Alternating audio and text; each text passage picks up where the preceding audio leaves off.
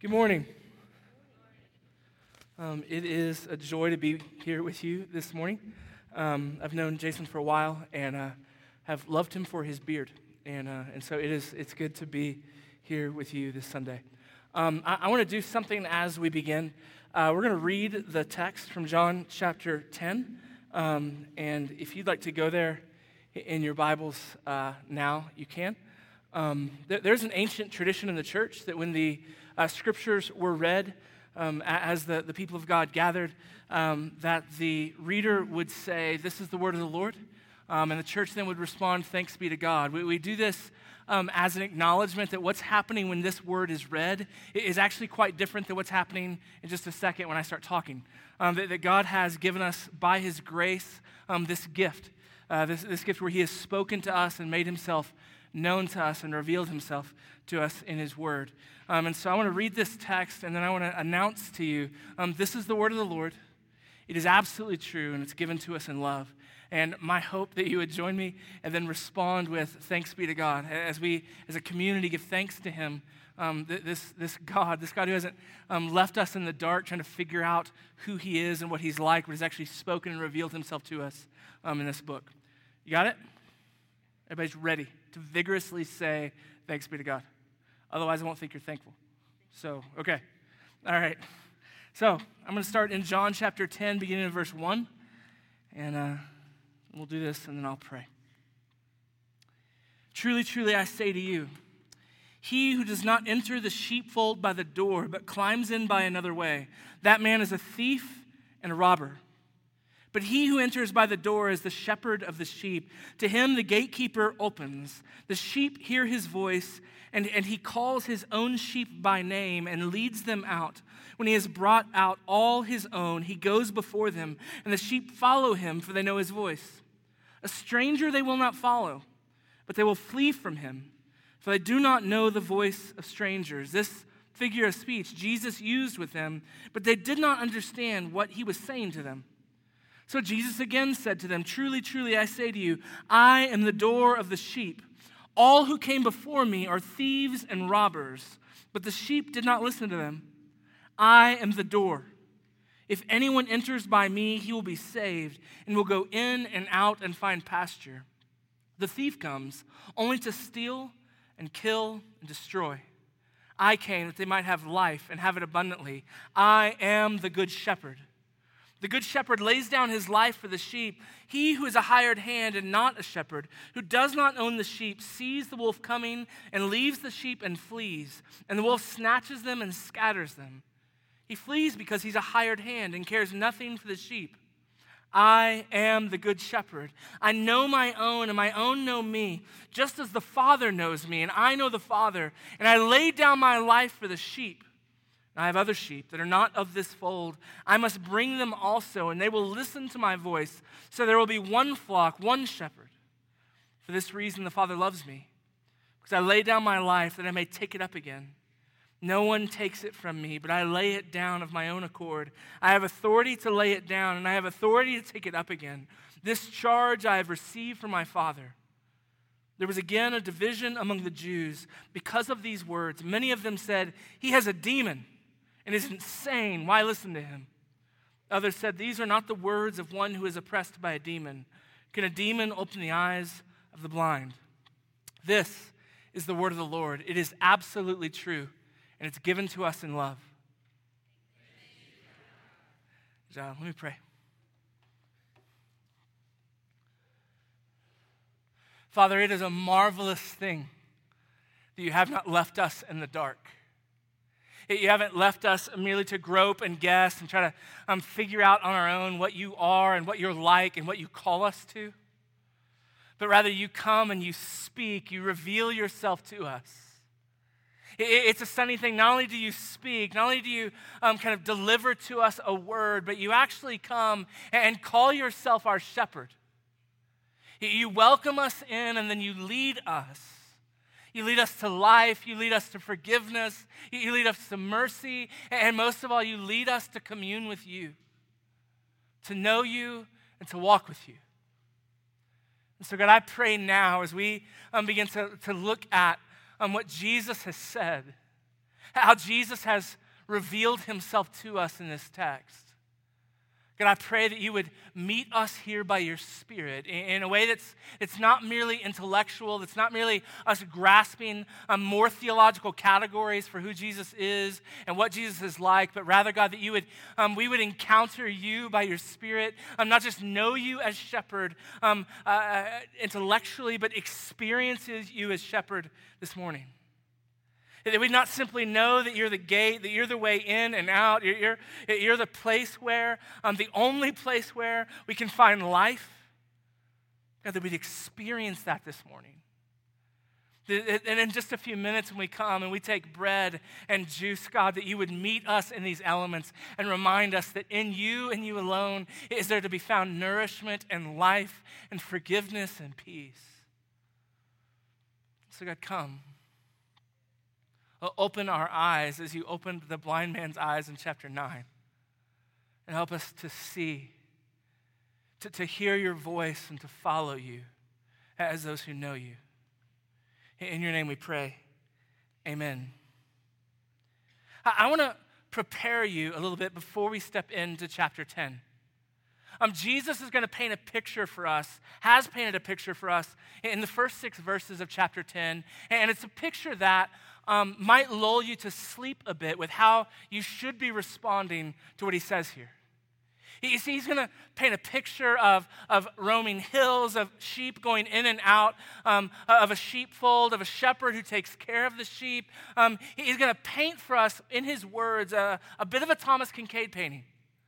I can imagine the waterfalls, the mist kind of going across the valley, the shepherd kind of leisurely laying down as the sheep take all of the green grass and eat it and enjoy a nice leisurely afternoon. And I can imagine that painting being comforting to all of us, being a nice sentimental moment for all of us, and that painting being placed over our couches as we kind of go about the rest of our life.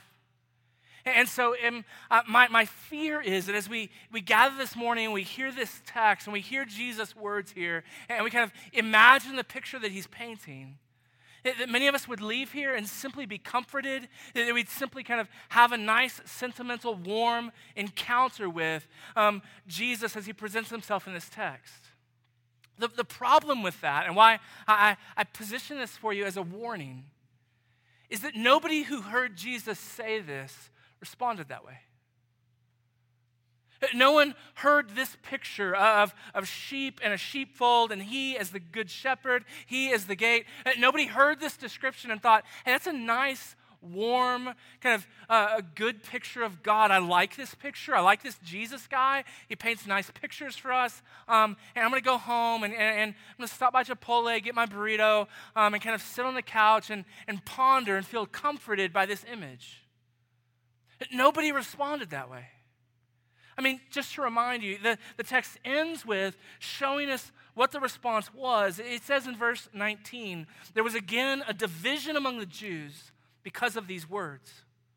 That many of them said, he has a demon and is insane. Why listen to him? In other words, when Jesus spoke these words, warm feelings or indifference were not an option. The words that Jesus spoke as he describes himself as the gate, as he describes himself as the good shepherd, was that it immediately divided the room. And my fear is that all of us will hear this picture that Jesus paints. And whether you're a Christian here this morning or you're not a Christian here this morning, you'll hear these words, you'll hear these descriptions, and you'll think, well, that's nice. It's kind of warm. It's a good picture.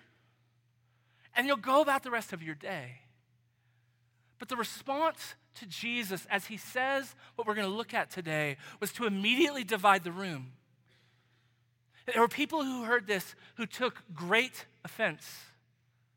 This wasn't just a mild theological disagreement. Their response to it is, this man who says these kinds of things, any man who can say these kinds of things is either insane or possessed by a demon. That's the strength of the response that's given to us in chapter 10, to what Jesus paints for us as he describes as he declares that he's the good shepherd and the gate of the sheep. So my warning to you as we begin to look at this line by line is don't be indifferent. There are things in this text that some of you should, as you sit there, should strongly disagree with. Oh, I pray that you wouldn't. I pray that your eyes would be open to see them as precious and beautiful and good. But I pray that you wouldn't simply see them as nice. You would not be emotionally distant or indifferent to the claims of Jesus in this text. Rather, you'd be shocked. You'd be stunned. My hope actually is that you would be amazed, that you would long to know this Jesus and follow this Jesus, and you would stand back with a sense of utter reverence and worship at the claims that Jesus makes in this text. Now, the other important thing that you need to know about chapter 10 is that it immediately follows chapter 9, which makes sense, right? And that was not just because someone had good math, but actually chapter 10 is written as an explanation to, kind of an expansion on, a scene that happens at the very end of chapter 9.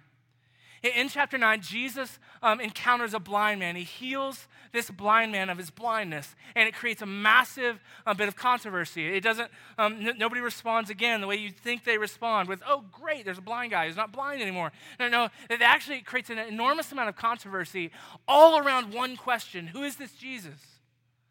So the religious leaders of the day, they call the blind man in, they call his family in, and they are frustrated, they're angry, they don't know what to do because there's claims that Jesus is making, claims that he carries with him the authority of God himself, that he speaks for God, that he acts for God, they're trying to find some way to undermine these claims that Jesus is making, but he keeps messing everything up by healing people. And so he heals this man of his blindness. And the Pharisees call him in, and they start questioning him. And the blind man starts to kind of poke fun and have a little fun with the Pharisees by saying, hey, I see now. Do you want to become his disciples? Actually taking the leaders, these religious leaders who claim to see clearly, and they're talking to this man they claim is blind, who doesn't understand anything, and certainly can't tell them accurately who Jesus is. But he's actually the one in the story, ironically, he's the only one who actually sees. And he makes a pretty persuasive argument in chapter 9 that, clearly, I don't know exactly who this Jesus is, but God's with him. And the result is the Pharisees kick him out. They kick him out of the synagogue. They cast him out. And he's sent essentially into exile. He's excommunicated, which in that day didn't just mean hey, you can't attend this service every week. It meant that you're really no longer a part of the community. The whole village he would have been rejected by the whole village. Jesus hears about this. He comes to this blind man and begins to talk to the blind man. And that raises all kinds of questions because Jesus wasn't speaking to him privately. He was speaking to him very, very publicly.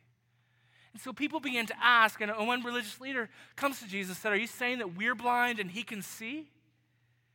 And the interesting thing is how Jesus answers that question. It is what we have in chapter 10. And so he says a word picture. John says it is a figure of speech, a metaphor. And the picture is one that would have been very, very common in Jesus' day. Everyone listening to Jesus paint this picture would have known exactly what he was talking about. And unless you've spent much time with shepherds, I haven't spent any time ever in my entire life with a shepherd. This is probably not a common thing. It's not a common picture that we would know. So I want to take a little bit of time to paint the picture for you, because then we're going to refer back to it as Jesus begins to explain this metaphor to everyone who's listening to him. First, you have some sort of sheep pen. There's a gatekeeper at this sheep pen, which probably indicates it's a large sheep pen, which means it's probably more like a courtyard and not just like a fenced-in area. You have a gatekeeper who's the one to make sure the right shepherd is getting the right sheep, that only shepherds are coming in, thieves aren't coming in. You have to have somebody there to manage the in and out, like who's allowed into the sheep, what sheep are allowed out, that kind of thing going on. So we've got some sort of courtyard, and in that courtyard is a whole bunch of sheep from several different tribes, from several different owners, and you have a gatekeeper standing at the gate, and you've got a gate, and one way in, one way out. There's only only one way to get to the sheep. There's only one way that the sheep can get out to go and eat and to go be nourished and to go not be in the sheep pen. And going in and out, you have shepherds. But you also have thieves trying to get in, but they're not going to come through the gate. They can't get in the gate. You've got robbers trying to get in to steal some of these sheep. They can't go through the gate either. Only the shepherd is allowed through the gate, and only the shepherd with his sheep is allowed out of the gate. And so think about how strange this is with me for a moment. All of these questions are arising about who are you, Jesus? Are you the Messiah? Is God with you or not with you? Are you demon-possessed? Or what? Who is this man, Jesus? What is he doing? This man that continues to heal people and say crazy things, and we don't know what to do with it. None of the religious leaders know what to do with it. He's just not conforming to any of their expectations about who he should be. And those are the questions that are getting asked. And this man has just been separated from his family, separated from his community, separated from everything that he knows. And Jesus doesn't offer him nice words of counsel. He doesn't kind of put his arm around the guy and they have like a little session on the couch. No, he says a pastoral picture of sheep and shepherds and gates and courtyards and thieves and robbers. And this is how he answers those questions. And so what does he actually say? How does he begin to explain it? Because it's interesting. It says in verse 6, this figure of speech Jesus used with them, but they did not understand what he was saying to them. And we have a tendency to be hard on these people. And I'm like, if I was asking questions, hey, who are you, Jesus? What is this guy supposed to do? Like he's been kicked out. Like what does he do with his life now? And then Jesus painted a picture about sheep and shepherds and gates. Would you kind of look at him sideways? What are you talking about, Jesus? Come back to us. Talk to us about what's going on. And so Jesus begins to explain the picture. But don't forget the questions that he's answering. They center on who he is. They center on what do you do with this man who's now been kicked out, been separated from his community, separated from his family. And he's going to have, frankly, a really hard time making a living and just living now. What do you do with that situation? So he paints this picture, and then as he begins to describe the picture for us, he says in verse 7, "Truly, truly, I say to you, I am the door of the sheep." Now, that's strange. But one of the things that you've got to come to terms with is that Jesus says really strange things. So it's as though I stood up here on a Sunday morning, you began asking me questions. Maybe we were talking afterwards, and you say, hey, Brian, tell me about your life. Tell me kind of who you are, what's your story. And rather than going into kind of a description of my wife and my kids and kind of our story, how we ended up here, instead I just said, hey, I am a door. You'd go, either he's extremely artsy, so artsy that none of us understand it, or he's a crazy person, insane maybe. Maybe he's just by demon. So Jesus, you can imagine, like this is confusing. So Jesus, he begins to answer their questions about, hey, we don't understand. What are you talking about with sheep and doors and all this stuff? He says, truly, truly, I say to you, I am the door of the sheep. Now, this is not just strange because he refers to himself as an object. It's also strange because of what he doesn't say. We're talking about a man that has encountered the gatekeepers of the synagogue, encountered the gatekeepers of access to God and his word. And he's been kicked out. So you can imagine Jesus, if he's trying to counter their argument, you can imagine here saying, hey, I'm the true gatekeeper. These religious leaders, these Pharisees, they're not the gatekeepers. You don't need to worry about what they say. Your real access to God has not been restricted by them. You see, I'm the one who actually stands at the gate. I'm the one who actually evaluates who gets in and who gets out. I'm the one who can actually get you kicked out of this deal. I'm not those guys. But that's not what he says. He doesn't say I'm the gatekeeper. He says, I am the gate. I'm the door. I'm the way in. You see, what Jesus does here is what he's done over and over and over again in John's gospel, and he'll continue to do it to the end. And it's a statement that is, it's frankly disturbing. It's disturbing for a number of reasons to us in our day, but it's just as disturbing in Jesus' day. You see, what everyone expected is the Pharisees, the religious leaders, they're the gatekeepers. They kind of make sure that you've met the standards you're supposed to meet, that you're dressed appropriately, that you are doing the right things, saying the right things, praying enough, doing the stuff you need to do in order to remain a part of the community. But Jesus comes and he says something here that sounds a lot like things that he says, crazy things that he says throughout John's gospel. I want to remind you just of one. In John chapter 6, a crowd is coming to Jesus. John tells us that they want to make him king. So there's a crowd of people, they really, really like Jesus. They want to do everything that Jesus says, so much so they want to make him king so that he can be in charge of everything. So they come to Jesus, and they say, hey, we want to make you king. And then he starts talking really strangely about bread, that he provides bread. And in that day, that could mean bread, that could also mean teaching. So they're coming to Jesus going like, okay, great, we want you to be king. Teach us. Teach us what we're supposed to know. Teach us what it means to be the people of God, what it means to kind of live by your teaching. But he keeps upping the ante. You read John 6, and you can start to get a little bit frustrated with Jesus. Like, hey, be nicer to these people. Like, they like you. They want to follow you. They want you to kind of, they want to do the stuff that you have to say. So how about you give them something to do? But Jesus just keeps ratcheting it up, ratcheting it up, ratcheting it up. And in the end, he says something that's so offensive to them that they all just leave. They don't know what to do with him. He says, I am the bread of life. Unless you eat my flesh and drink my blood, you can have no part of me. In other words, I'm not here to teach you how to live. I don't come merely as this nice teacher walking in the wilderness who happened to be able to do a couple of miracles.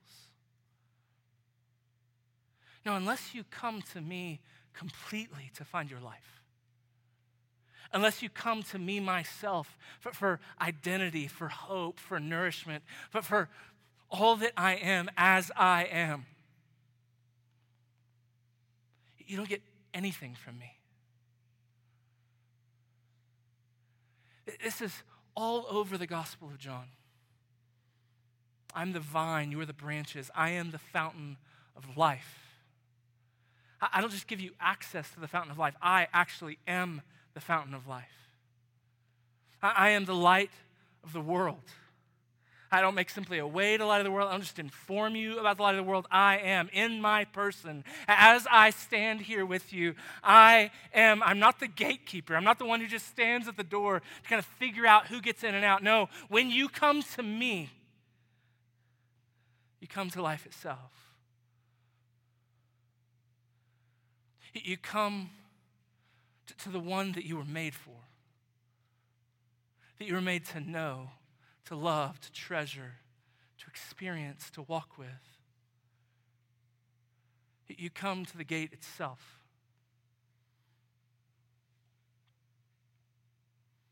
Now, think about it a little bit, and it can begin to make sense. See, all of us are looking for a way in.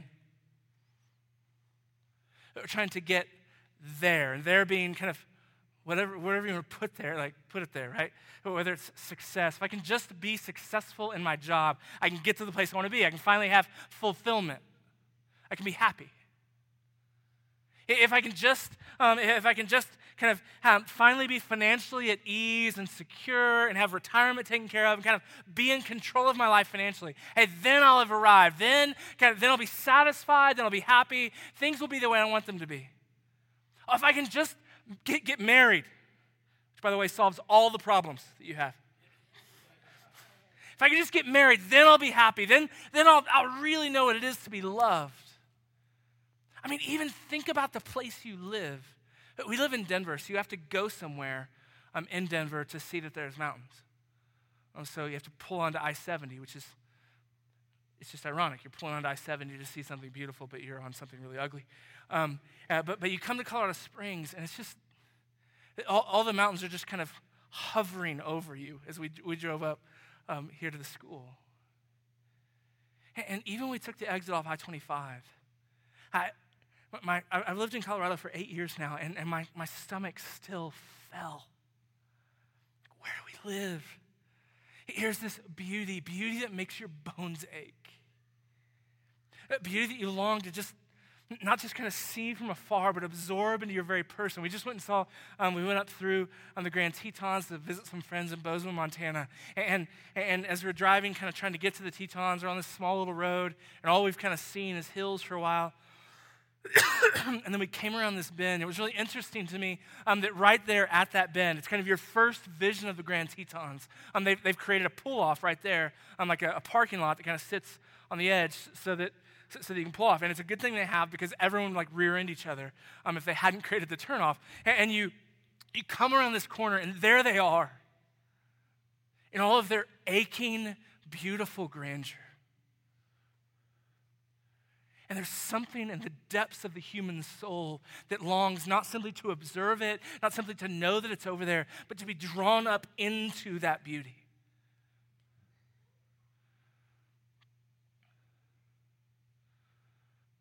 And I don't know what ways you've taken to try to get in. Maybe it's you've put all of your hope in the job. You've put all your hope in marriage. You've put all your hope in financial security. You've put all your hope in drink or sex or mountains. But Jesus says, I am the door, the only door.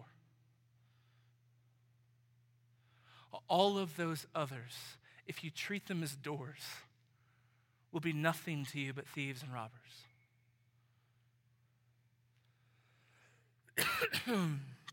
They will take from you the very thing that you want.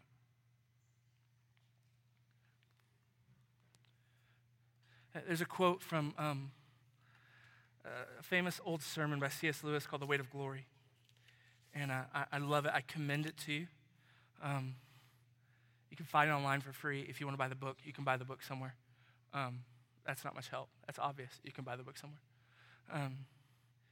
And just read the first chapter. But in the midst of that sermon, he says this.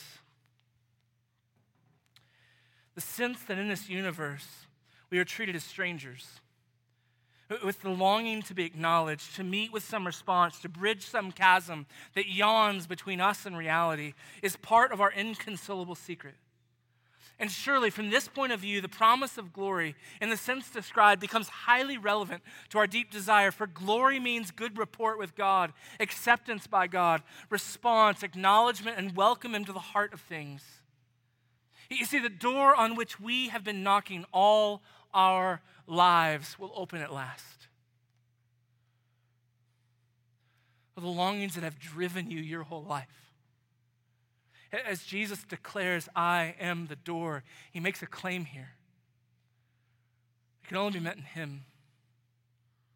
Everything else will fail you. Worse than that, everything else will destroy you if you treat them as the door. But when we come to this door, who is it that we come to? And so Jesus takes the same metaphor, takes the same picture, and now he says, not only am I the door, I'm also the good shepherd. I'm also, as we come to this door, as we come to this Jesus, as we come to this fountain of life in which to find all our lives, all our needs and longings and desires met, that here is beauty itself, here is goodness itself. As we encounter this one, who is it that we're encountering? What is he like? And he uses the imagery of being a shepherd. And the imagery of being a shepherd is interesting. He says a few things about the nature and the character of God and about himself. First, he says he's the good shepherd. He's the shepherd that knows you. Have you ever considered this about God? That he knows you.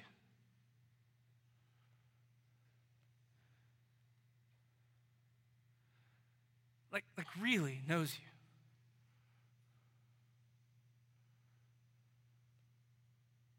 you. He knows everything about you.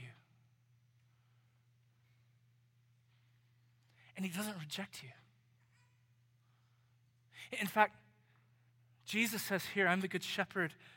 I know my sheep by name. And he says, and I lay down my life for the sheep. He knows you. He knows you intimately, terrifyingly intimately. And not only does he not leave, he lays down his life for your good.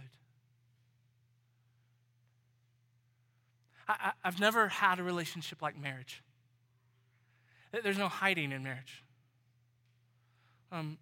The church I pastored in Denver, had a lot of young single people who all had this ambition that marriage was somehow going to be the place where everything was great and perfect. Because you get to, yeah. And so, I'm a guest here. I would constantly try to remind my friends, like, hey, this is actually the most terrifying reality in the world. Because pretty soon you can't pretend anymore. Pretty soon, like, this other person that you made crazy, insane. I mean, think about vows for a moment. The kind of promises you're making they're just dumb. And yet you're making them anyway. And then this person, eventually you can't hide anymore. Eventually they know you. Like, I am known by this, my wife's right there. I am known by this woman in a way that no one else on earth knows me. She knows my idiosyncrasies. She knows my weirdness. She knows, like, the weird kind of just stuff that goes on in my head and my own preferences and desires and longings about all kinds of things, almost everything. She knows my own propensity for sin. She knows my own inclinations towards particular sins. She knows everything there is to know about me, and she stays. She knows the ugly stuff. There's a lot of really ugly stuff. She doesn't go anywhere. She knows more about me than any other human being on earth, and she knows almost nothing about me compared to what the God of the universe knows. And knowing all of it, he is our good shepherd, lays down his life for the sheep.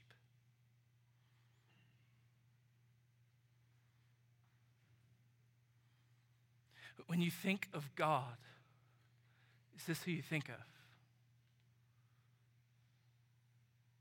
The gate, the door, the shepherd who knows you and loves you,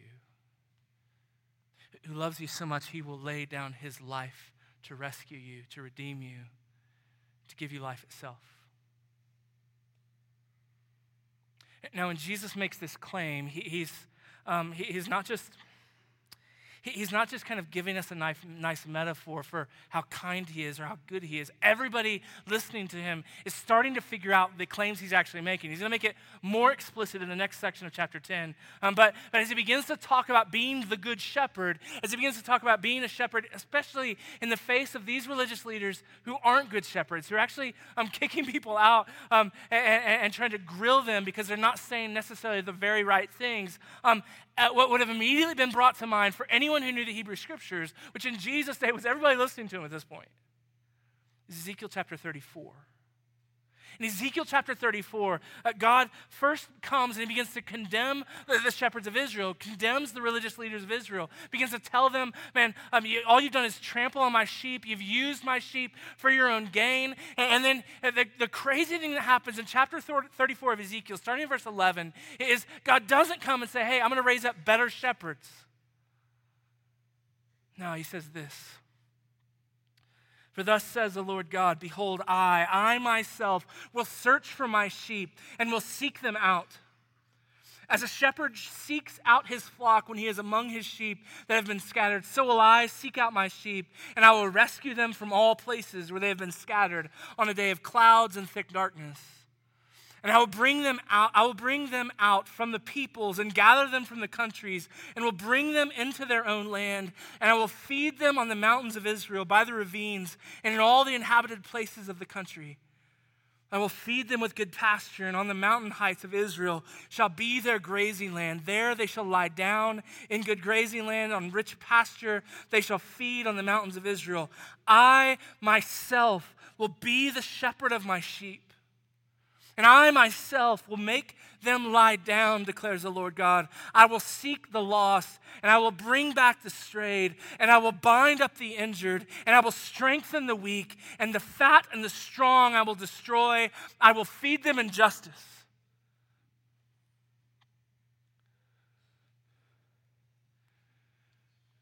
When you think of God, what do you see?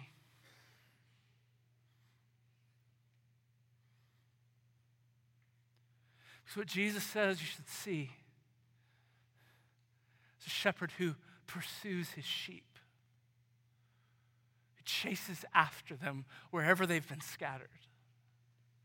What you should see is the shepherd who knows his sheep by name. What we should see is a shepherd who loves his sheep, so much that he will lay down his life for those sheep. Who do we encounter when we come to the gate? We encounter this sort of God. I want to end by pointing out one other thing in this text, a thing that we might pass by and not notice. But it's something I want us to see. For this metaphor to work, you have to understand that one of the things that Jesus is saying about everyone who's listening to him, even now, everyone who's listening to him, all of us, he's saying that we're sheep. Now, I don't know about you, I don't like to imagine myself as a sheep. Sheep are kind of fluffy. Cute and fluffy. I don't know if cute's the right word. They yell. I've heard them scream on videos, and they're fluffy. And they're also it's just not a noble thing to be a sheep. You're helpless, you're desperate. You need someone to take care of you, someone to lead you, someone to show you where you're supposed to eat. But in this metaphor, it's also instructive to us to know, what does it mean to come to this Jesus? The only way you get to come is you come as a sheep. You come with need. Desperate, total need. Sheep isn't made worthy by his coat or his accomplishments or how great he is at fighting off wolves. He isn't accepted into the sheepfold because he's a particularly smart sheep and he found the door and he's really good at it. You come dumb and needy, desperate for a shepherd who is good, a shepherd who will lay down his life for his people, or you don't come at all. And so I plead with you, come. And not just once, but over and over and over and over again, that your whole life would be coming to the shepherd. Let's pray.